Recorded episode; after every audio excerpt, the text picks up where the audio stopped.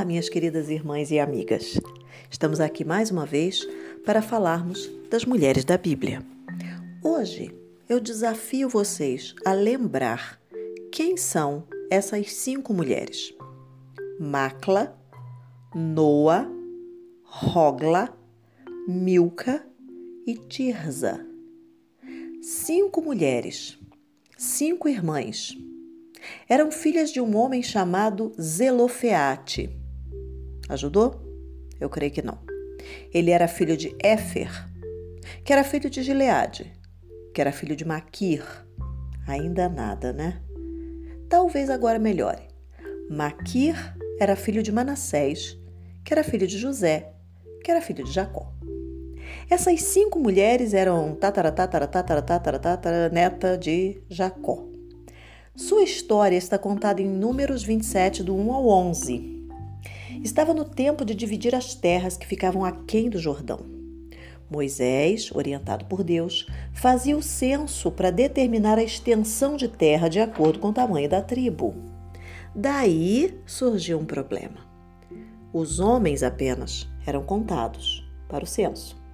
Zelofeade havia morrido, não tinha filhos homens as cinco filhas eram solteiras e se deram conta que haviam caído numa brecha da divisão de terra. Elas não teriam terra? O que essas mulheres fizeram? Foram até Moisés e se apresentaram diante dele, do sacerdote Eleazar e dos principais do povo. Ou seja, foram diante das autoridades do povo de Israel. Versículo 2 do capítulo 27 do livro de Números. Lá chegando, contaram a história de seu pai, testemunhando que ele, apesar de ser um pecador como todos, não houvera se juntado aos que se revoltaram com Corá. Mas ele não deixou herdeiros do sexo masculino. Por isso, elas pediam herança entre os irmãos do seu pai, algo que nunca tinha sido feito. Moisés ouviu e foi até o Senhor com a causa dessas mulheres. E o que aconteceu? O Senhor Deus concedeu. Elas receberam herança. E mais, foi criada uma emenda na lei a respeito, versículo de 8 a 11. Essas mulheres não foram as únicas que ficariam sem herança, mas ao pleitearem a sua causa, elas ficaram na brecha, intercederam não somente por elas, mas pelo direito de outras. Que legal, né? O que a gente aprende com essas cinco mulheres? Primeiro, várias pessoas têm o mesmo problema. É necessário que saibamos nos posicionar de maneira assertiva para solucioná-lo. Uma das formas é unir-se aos demais.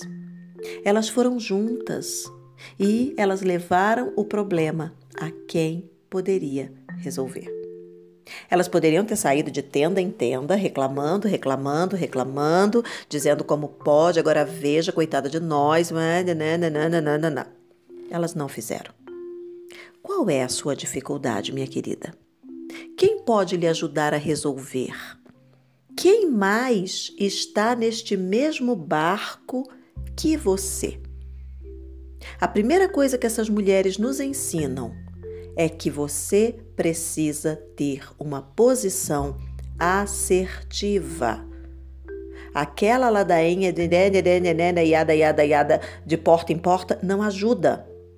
Algumas pessoas acham que quanto mais lamurientas elas são, mais rapidamente os problemas se resolvem. Não. Seja assertiva. Essas mulheres foram assertivas. Elas foram diante de Moisés com o seu problema não se queixaram de Deus, não falaram que a lei era injusta, nada disso. Só disseram: vamos ficar sem herança. Meu pai não deixou filhos homens. Né? Então elas nos ensinam que nós precisamos nos posicionar de maneira assertiva e com quem de direito. Não com qualquer pessoa, não para o vento, não apenas para lamuriar-se, né? mas com alguém que poderia resolver. Dois, elas nunca saberiam o que era possível acontecer se não tivesse ido buscar ajuda com quem poderia ajudar. Com isso, elas ajudaram outros. Quantas vezes o nosso conhecimento e nossa necessidade pode ajudar outros que não têm o mesmo espírito e conhecimento que nós? Essa é a segunda coisa.